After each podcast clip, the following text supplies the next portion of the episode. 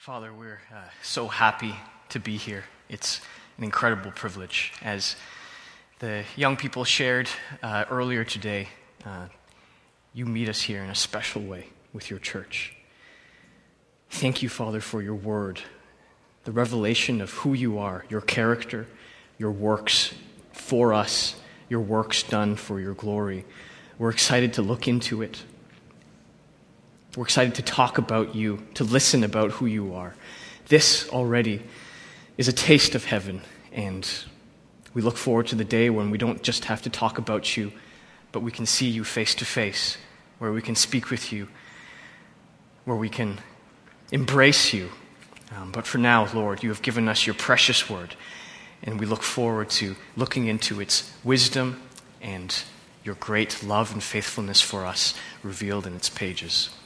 Help me, Lord, uh, the, the preacher, um, to represent your word well, to speak clearly, and may we all be left with a sense of your presence and of your, uh, your righteousness and your love. In Jesus' name, amen. I'd like to introduce you to Mary Wagner, not quite Mark Zuckerberg, the Uh, character uh, of my last sermon, but Mary Wagner is nonetheless a very important person. Mary is a young woman who cares about women who are about to have an abortion. She believes that killing the young lives inside these women kills something inside their souls. So she has made it her practice to go into abortion clinics to counsel women about the decision they're about to make. She doesn't impose anything. She doesn't speak to anyone against their will, but she goes into these clinics to present them uh, with an option of speaking to someone about their decision. Of course, abortion clinics don't like this for a variety of reasons. It's bad for women, they say. I would point out that it's also bad for business. So they called the police on her. She was ordered to stay away from such clinics. If she didn't, she would face punishment. On March twenty-first of this year, two thousand twelve, Mary was arrested again for breaching the order to stay away from the abortion clinics. What did she do? She had brought roses to each of the women inside the clinic, and again, she made herself available to anyone who wanted to talk. After she was arrested, she had a bail hearing. Bail is the right to be free from prison between the time you've been arrested and the time of your trial. You're presumed to be innocent, so usually you are given bail. There's no reason to keep you in prison unless you have a really long criminal record or you're accused of doing something really violent. Mary was denied bail for bringing roses into the clinic. She spent three months in prison awaiting her trial. At trial, uh, a judge found her guilty. Uh, it wasn't a very hard decision to make, and uh, it came to sentencing. On sentencing, Mary's lawyer and the prosecutor agreed that the three months that she had already spent in prison was enough of a sentence, and they said she should be let go. Judges almost always agree with these kinds of joint submissions, but this judge didn't. At the sentencing hearing, the judge said this to her: "You can sit in jail if that's the only way to protect people. This is an extraordinary waste of resources. Get a grip. You don't get it, do you? What's the rule of law? You're required to abide by it. You've lost the right as a citizen to be anywhere near an abortion clinic or to speak to an employee. You're wrong, and your God is wrong. You have complete contempt. There is a right to abortion in this country. You don't have a right to cause abortion-seeking women extra pain and grief the way that you do." This happened in Toronto. The judge then sentenced her to a further three months in prison. Six months in total, half a year in prison, cut off from her family and friends, sleeping in a cell, denied the freedom to live according to her convictions. All this for handing out flowers and caring about women who have, who face a difficult choice. What's wrong with this picture? There's no doubt that Mary had breached the order to stay away from the abortion clinics, and the judge was right to find her guilty. But when the judge imposed the sentence on her, he used a twisted kind of judgment, a judgment that is based on irrelevant factors. Let me try to explain this phrase. When something is irrelevant, it has nothing to do with the thing that is being related to. Say you don't like one of the songs that we sing during worship. You judge the song as being a poor one, and you tell the person sitting next to you, I don't like that song at all. That person asks, why? Is it because it's too slow or too fast? Is it because the chorus is boring? Is it because there's not enough violin? All these things could be valid reasons not to like the song. But you reply, no, it's not any of those things. Then why don't you like it? Your neighbor asks. I don't like it because Josh Nineber is sweating too much. The fact that Josh Nineber is sweating too much has nothing to do with the quality of the song. It's completely irrelevant. In the same way, Mary's judge was given the duty of judging, but instead of a song, he was judging Mary. There's nothing wrong with that. It's part of his job. But there is something wrong with the reasons he had for judging her the way that he did. The judge gave Mary a harsher sentence because he completely disagreed with her religious beliefs. You're wrong and your God is wrong, he said. But what did her beliefs have to do with assessing how blameworthy her conduct was? Nothing at all. The Bible gives a name to this kind of judgment. It calls it partiality. More importantly, it calls partiality a sin. Today we're going to look at James chapter two, as Pastor Tim mentioned. Chapter two can be divided into two parts. The first part looks at a specific problem that Christians have when it comes to acting out our faith, which James focuses on the problem of partiality. The second part looks at the broader, more general problem of not acting out our faith. James calls this problem dead faith. It's like the first part looks at the specific problem of car accidents caused by drunk driving, and the second part looks at the broad, broader problem of alco- alcohol abuse in general. Drunk driving accidents are a result of alcohol abuse. In the same way, partiality is the result of dead faith. But unlike the problem of alcohol abuse, the remedy is not A A meetings or harsher criminal penalties. The remedy for both partiality and dead faith, the symptom and the cause of the problem, is the gospel. So let's look at James chapter two.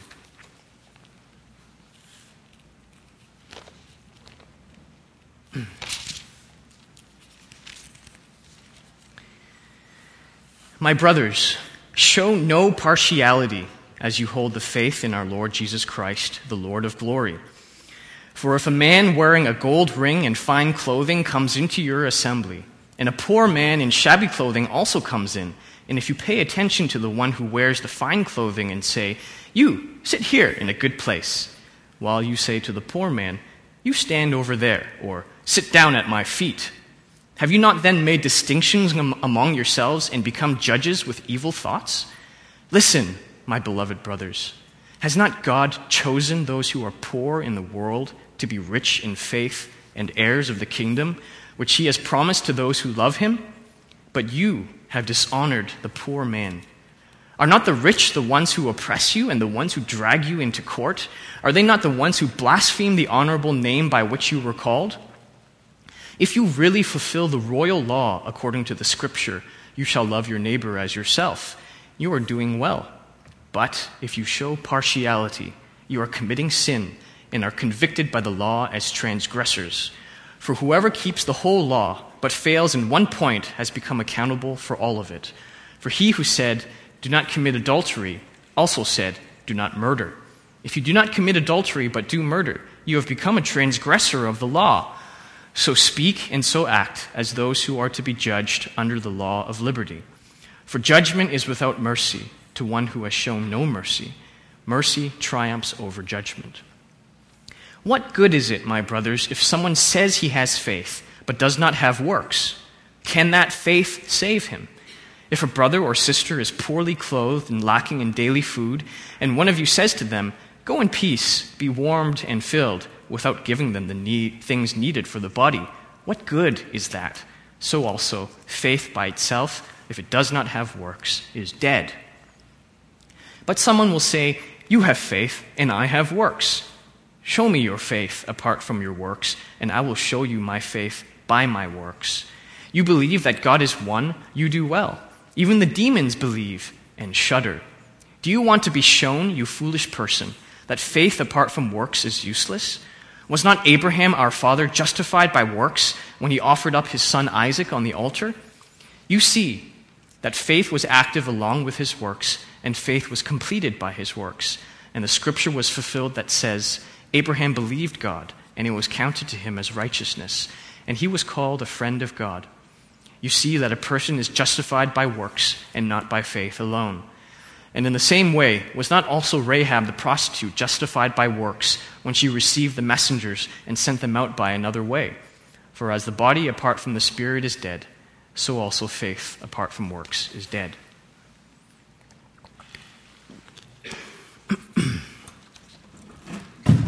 Oops. So, the concept of partiality has ancient roots in the Old Testament. Thanks, Ron. Various passages of the Old Testament clearly denounce partiality by judges when it comes to resolving disputes. In Deuteronomy one, verse seventeen, for example, God appoints judges and gives them several instructions, including the following. You shall not be partial in judgment. You shall hear the small and the great alike. You shall not be intimidated by anyone, for the judgment is God's. In this verse, the Bible warns against two kinds of partiality. Partiality because of the greatness or smallness of someone, and partiality uh, because one party threatens the judge. God knows that judges are prone to believe the great and doubt the small, rather than consider each side fairly. God knows that we're tempted to show partiality towards the rich and the great, and partiality against the poor and the small. God calls this kind of justice perverted later in Deuteronomy. So James, in a way, is reminding his readers about this important principle, uh, but he takes, he takes it outside of the courtroom context and applies it to everyday life. In verse one, James tells normal, everyday Christians to show no partiality as they hold the faith in the Lord Jesus.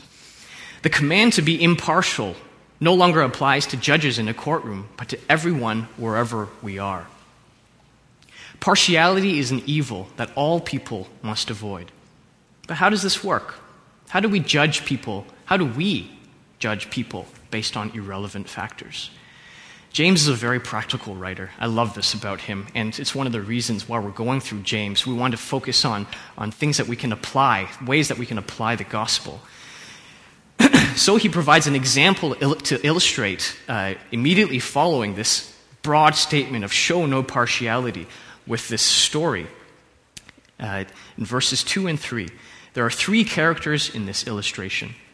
A rich man characterized by a gold ring and fine clothing, a poor man in shabby clothing, and the church. Now this illustration is set in the context of your assembly, or literally your synagogue. The synagogue was and still is the center of Jewish community gatherings, and James was using the word here to apply to gatherings of Christians. More specifically, James is talking about newcomers to the church and the reception that they receive. I think this is something that we can easily relate to, as our leadership often encourages us to greet newcomers. James here is tar- targeting a specific problem, and that is the problem of selective greeting. The rich man receives a fine welcome and the place of honor to, to sit. Perhaps in our church, that, that would be the table closest to the food. In contrast, the poor man is largely ignored and told to stay out of the way. Stand, stand over there in the corner. Some people even treat the poor man like their slave. So how is this an example of partiality? Remember that partiality is judgment based on irrelevant factors. So this tells us two things about James' story. One, it's an example of judgment. And two, it's an example of judgment based on irrelevant factors. So first, the story is one of judgment. The church was judging each man, even though this wasn't a court setting. Of course, this isn't the kind of judgment that takes place in a court where you're concerned with guilt or, or not guilty, or what punishment that person deserves. The kind of judgment that James is talking about is judgment of another person's value or worth. It's the kind of judgment that takes place in a shopping mall. Shopping, believe it or not, is an exercise of value judgment. Every shopping trip involves thousands of value judgments. Some items you judge as not valuable and are completely ignored. Those are the things you barely see and you don't remember walking by at all. Other things are valued, but they cost more than you think they're worth. Lastly, some items are priced just right, and you go ahead and buy them. This entire process is an exercise of value judgment. To come to your value judgment, you apply a standard of judgment, like necessity, practicality, and beauty. Do I need toothpaste? Yes. Okay, I'll buy it, oh, especially if it's on sale. Uh, what, what, uh, what, what would make life a little bit easier or tasks a bit faster to do? What would make me look good? James is saying that we can judge our fellow believers the same way that we judge items in a shopping mall. Whether we ignore them or pay special attention to them depends on how much value we give to them. And that, how much value we give them, depends on the standard that we apply. Have you ever used shopping mall justice to judge someone else's value? I think we all have. Some people do based on uh, the standard of skin color. We call this racism. You're black, you're not worthy of me talking to you. Oh, you're Chinese, you must be really smart. Other judges, uh, other people judge based on gender. Some call this sexism. There are many different standards that we can apply to judge the value of others. I want to focus on two of them. The types of standards we use uh, often vary by culture. Nina was telling me the other day that people in the Philippines uh, value politicians and celebrities most highly. This is because Filipinos are strongly at- uh, attracted to star power. In Canada, I think we tend to find more reasons to laugh at such figures than respect them. That's the reason I think that tabloid magazines are so popular. In contrast, Canadians seem to value uh, the amount of money that you can make the most, your earning potential, your net income. Um, so we look highly upon doctors, lawyers, successful businessmen, et cetera. I used to tell people that I wanted to be a pastor or a missionary. This was usually met with quizzical looks or confused tilts of the head. Why would you want to be a pastor? You have good marks in school. Now, when I tell people I'm a lawyer, I'm amazed at how many times people say, oh, or wow. It may be because I still look like I'm eighteen years old and I'm st- too young to be a lawyer, who knows. In the end, though, this is shopping mall justice. People see the big, shiny lawyer and want to take him home. But does my profession really say anything about my value? Perhaps the most universal standard used to judge someone's value is beauty. Numerous studies have been done on the difference that beauty can have on our perception of that person. It can have a big impact on who gets hired when there's multiple people competing for one position. It definitely has a big impact on who marries into the wealthy families. But think about this. Say two children have a temper tantrum. One is really cute, and the other one, not so much, because all children are cute in their own way. With the cute one, uh, or say both children have a temper tantrum. Uh, with the cute one, our first reaction to the tantrum might be, aw, she's learning how to communicate her feelings. She's a smart one. With the not-so-cute one, our first reaction might be, why can't she just tell us what she wants? There are going to be some serious anger management issues with that child in the future. We judge people all the time based on their beauty. So this leads us to the second thing we learn about James's illustration uh, from the definition of partiality. All these worldly standards, career success, wealth, beauty, are completely irrelevant to the judgment of another person's value. In James's illustration, the church judges the rich man as more valuable than the poor man. They give the rich man a place of honor and treat the poor man literally like dirt, like something that is just in the way. They come to this judgment because they use the standard of wealth to judge value. Oh, look at him. He's driving a B M W and wearing a designer suit. He's so attractive and successful. Those are the kinds of people we want in our church. He will be such a good role model for our children, and other people in the community might be more interested in coming to church if they see if, if they see people like him attending. Let's make sure he gets a warm welcome. But oh, look at him. He takes the bus, and it looks like he's wearing clothes from Value Village. He also smells. He's probably homeless and has a criminal record. I'm not sure if I want my children to be around someone like that. Let's ignore him and hope he goes away. By calling this type of thinking partiality, James is saying that the standard used by the church in his illustration to judge the two men, the standard of wealth, is completely irrelevant to their value. It's as irrelevant to their value as Josh Nineber's sweat is to the quality of a worship song. It's as irrelevant to their value as a child's beauty is to her potential. It's as irrelevant to their value as Mary Wagner's religion was to her criminal liability. Okay, you ask, so the church was being partial in their judgment of the two men's value. What's the big deal? Here's the big deal. Look at verse four. James calls such thoughts evil. Have you not made distinctions among yourselves and become judges with evil thoughts? Let me give you three reasons why partial judgment is evil.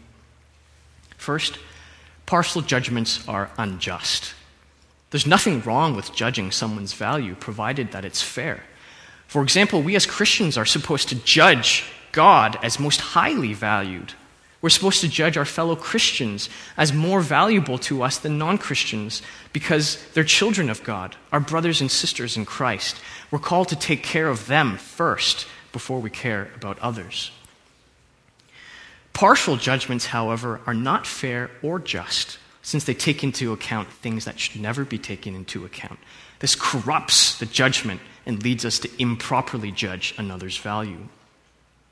The second reason why such thoughts are evil is contained in verses eight and nine. They say that partial judgment amounts to a failure to love your neighbor as yourself. The church in James's illustration was not showing love to the poor man by judging his value based on the fact he was poor, and they failed to f- fulfill what Jesus described as the second greatest commandment next to the command to love God.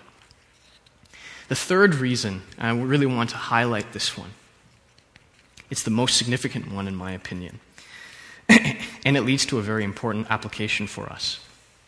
Partiality is rooted in idolatry. The church in James's illustration judged the poor man as inferior to the rich man because the rich man possessed the things that they value most. Wealth. Any value judgments we make will be guided by the things that we value most. Let me say that again. Any value judgments we make will be guided by the things that we value most. If we value intelligence most, we will judge others according to their education. If we value beauty most, we will judge others by their looks. If we value money most, we will judge others by their wealth. Now, the things we value the most is another way of describing the things that we worship. The Old English word for worship was actually worth-ship. The ascription of worth to someone or something. When we worship God, we are ex- expressing to ourselves, to others around us, and to God that He is worthy, that He is valuable to us. We cry out, "You alone are worthy to be praised." That's the heart cry of worship. But the human heart is pr- prone to value other things more than God. We get, we can, we can get more excited about iPads and cars than about God's love for us. We can spend more money on clothes and comforts than we do on the mission of sharing the gospel. The way we spend our money often reveals how much we value God compared to how much we value other things. If we value things more than God, we have committed idolatry. So James here is giving us another way of diagnosing idolatry. The standard that you use to judge another person's value, whether it be their education, wealth, or beauty, their profession, any other worldly standard, that represents the thing that you worship. That represents the thing that you value most. It represents the idol of your heart. This is the true evil of partial judgment, for it reflects a heart that values created things more than the Creator Himself. So what is the remedy for such evil thoughts? Here at Sovereign Grace, we talk about how the gospel, the good news that Jesus Christ died for our sins to make us right with God, is not only the A B Cs of Christianity, but the A to Z of Christianity. We believe that the gospel is not only the basis upon which our sin's guilt is paid before God, but it is also the basis upon which sin's power over us is defeated. James says exactly this. The remedy he proposes for the evil of partial thinking is the gospel. Look at verse five. Listen, my beloved brothers. Has not God chosen those who are poor in the world to be rich in faith and heirs of the kingdom, which he has promised to those who love him? In other words, James is saying, how can you look down on your fellow believers? They're heirs of the king, beloved princes and princesses of God's eternal kingdom. They are most valued by God. The fact that they look poor in this world and are judged to be poor in this world is completely irrelevant to their value. Notice that verse five doesn't simply say that we should honor the poor because they somehow possess greater faith than the rest of us. Instead, it says that God has chosen the poor to be rich in faith and heirs of the kingdom. We're to value the poor not because they are worthy on their own merits, but because God has made them worthy. He is the one who has given them great faith, and he is the one who has made them heirs of the kingdom through his son's work on the cross. This is the standard that we're, we're to use in judging the value of others. Instead of looking at people's beauty, we're to look at the faith that God has given them. Instead of looking at people's position in the worldly hierarchy of success, we're to look at the position that God has given them in his eternal kingdom. This is gospel-minded thinking, and it is what we need to judge others rightly without the evil of partiality. So let's pause here and think about some ways to apply what we've discussed so far. Each of you should think about the types of people that you notice, whether it be at school, at work, in your neighborhood, or at church. Who catches your eye? Who impresses you the most? Who are you inclined to pay special attention to? Then think about why. Why do they catch your eye? If it is anything other than their faith or the godliness that they have from God through the gospel, then I urge you to pray about whether this is an idol in your life. Think of, think on the gospel and reflect on whether the things you value in those people have value in God's currency of value. Next, think of the people you don't notice. This is harder because they're the kinds of people that don't get a second thought from you. You don't notice them. Maybe you could think of the types of people who are generally ignored. Perhaps seniors. Perhaps people who are overweight, kids who are quiet or shy or don't do well in school. If they're Christians, remember that God has chosen them to be rich in faith and heirs of the kingdom. Remember that God highly values them. And if God highly values them, make efforts to treat them according to their value. If they're not Christians, remember that the gospel and the gospel alone can give them true and lasting value. I hope that would encourage you to share the gospel with them. Lastly, think about the value that you give to yourself. We don't just judge others based on irrelevant factors. We also judge ourselves that way. Maybe you think you're a failure because you're not doing so well in school, or you don't have a very well-paying job, or you don't look like the models on the covers of magazines. In this passage, God is saying to you, who cares? Those things are irrelevant to your value. Do you not know that I have chosen you to be rich in faith and heirs of the kingdom? You are not valuable because of anything you possess. You are not lacking in value because of anything you don't possess. You are valuable because God has given you value through the cross. He who did not spare his own son, but gave him up for us all, how will he not also, along with him, graciously give us all things? He gave you his son, and he has given you your value. Through the gospel, you are most highly cherished by God, and that gives you more value than all the riches and beauty in the world. Now we get to the second half of the chapter. This passage has generated much controversy and debate over the years, much of which goes beyond the purposes of this message that I'm preaching today. But I just want to provide some brief comments on it and show how it's relevant to James' message on partiality. The fundamental pillar of our faith is that we believe that we are justified by faith alone, through grace alone, in Christ alone. To be justified is to be declared righteous by God. It means that when God judges you, he declares that you are perfect and fit for entry into his kingdom. But everyone here would acknowledge that we are not perfect. We've all sinned and continue to sin. By ourselves, we cannot meet God's standard of perfect righteousness to earn the reward of heaven. So how can God, the perfect judge, declare us righteous? The answer is that God does not judge us by whether we are perfect or not, but rather on whether his Son was perfect or not. God sent Jesus into the world to be our substitute. He died for our sins to pay our penalty, and he lived a perfect life so that his righteousness would be credited to us. When God now looks upon us in judgment, he does not see our sins. They were paid for on the cross. Instead, he sees the righteousness of Jesus given to us. This incredible gift is available to those who acknowledge that they cannot justify themselves and place their faith in Christ instead. We are justified by faith alone because it is faith, not works, that connects us to God's gift of salvation. We are justified through grace alone because we don't deserve God's gift. It is given to us completely by his abundant generosity. Finally, we are justified in Christ alone because it is in him and him only that we can receive the gift of salvation. This is what we call the gospel, and it's the heart of our faith.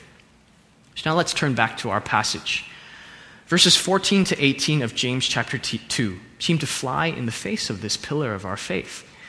Verse twenty-four seems to state the contradiction most clearly. You see that a person is justified by works and not by faith alone. How do we reconcile this apparent contradiction? The answer to this question is not an easy one. We could discuss it for hours and still have room for debate. I'm just going to give you an exp- an, one explanation that has convinced me. James comments about works in this passage, verses fourteen to eighteen. Arises in the context of a discussion about faith. He uses works to say something about faith. It's not the other way around. He doesn't use faith to say something about works. Specifically, he says in verse seventeen, faith by itself, if it does not have works, is dead. Again, in verse twenty, he says, faith apart from works is useless. Lastly, in verse twenty-six, he says again that faith apart from works is dead. His central focus is on faith, not works. So, what do works tell us about faith? They tell us that if works are absent, then faith is useless or dead. Faith is dead if it does not have works. So consider this. Is dead faith true faith? Yes, it is faith, but only to the extent that we would say that a dead human is still human. No one would doubt that the dead person, however, is missing something fundamentally characteristic to what it means to being a human, life. A dead human is human because it resembles a human and shares the same genetic material as a human. But at the same time, it falls short of what essentially characterizes humans, the ability to speak, empathize, create, worship, love. It's human without really being human. Or you can think about it this way. Having faith without works is like having a pet dog that's dead. You carry the dead dog around, but its presence actually makes no difference in your life or the lives of others. You can push it and prod it, but it never responds. Do you have a pet dog? Yes, but not really. If you have faith without works, do you have faith? Yes, but not really.